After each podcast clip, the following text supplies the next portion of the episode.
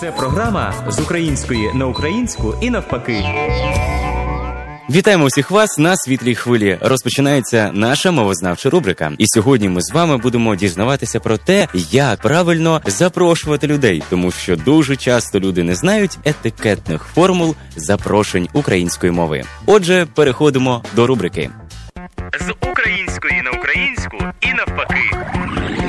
Отже, запрошення мають свій набір усталених фраз і зворотів. У діловому чи офіційному запрошенні перед ім'ям та іменем по батькові запрошуваного обов'язково ставимо шановний, вельми шановний, високоповажний, глибоко поважний. Якщо у звертанні називається прізвище, а не ім'я по батькові та ім'я, перед ним слід поставити слово пане чи пані, скорочено П. Ім'я чи ім'я по батькові ставимо у кличному відмінку Андрію Анатолійовичу, вельмишановна Оксана Петрівно. Якщо це Іван Григорович Боярин, то у кличному відмінку буде звучати так: Іване Григоровичу Боярин, а не Боярине. Прізвище не змінюється. Запрошення починаються словами запрошую, запрошуємо, прошу.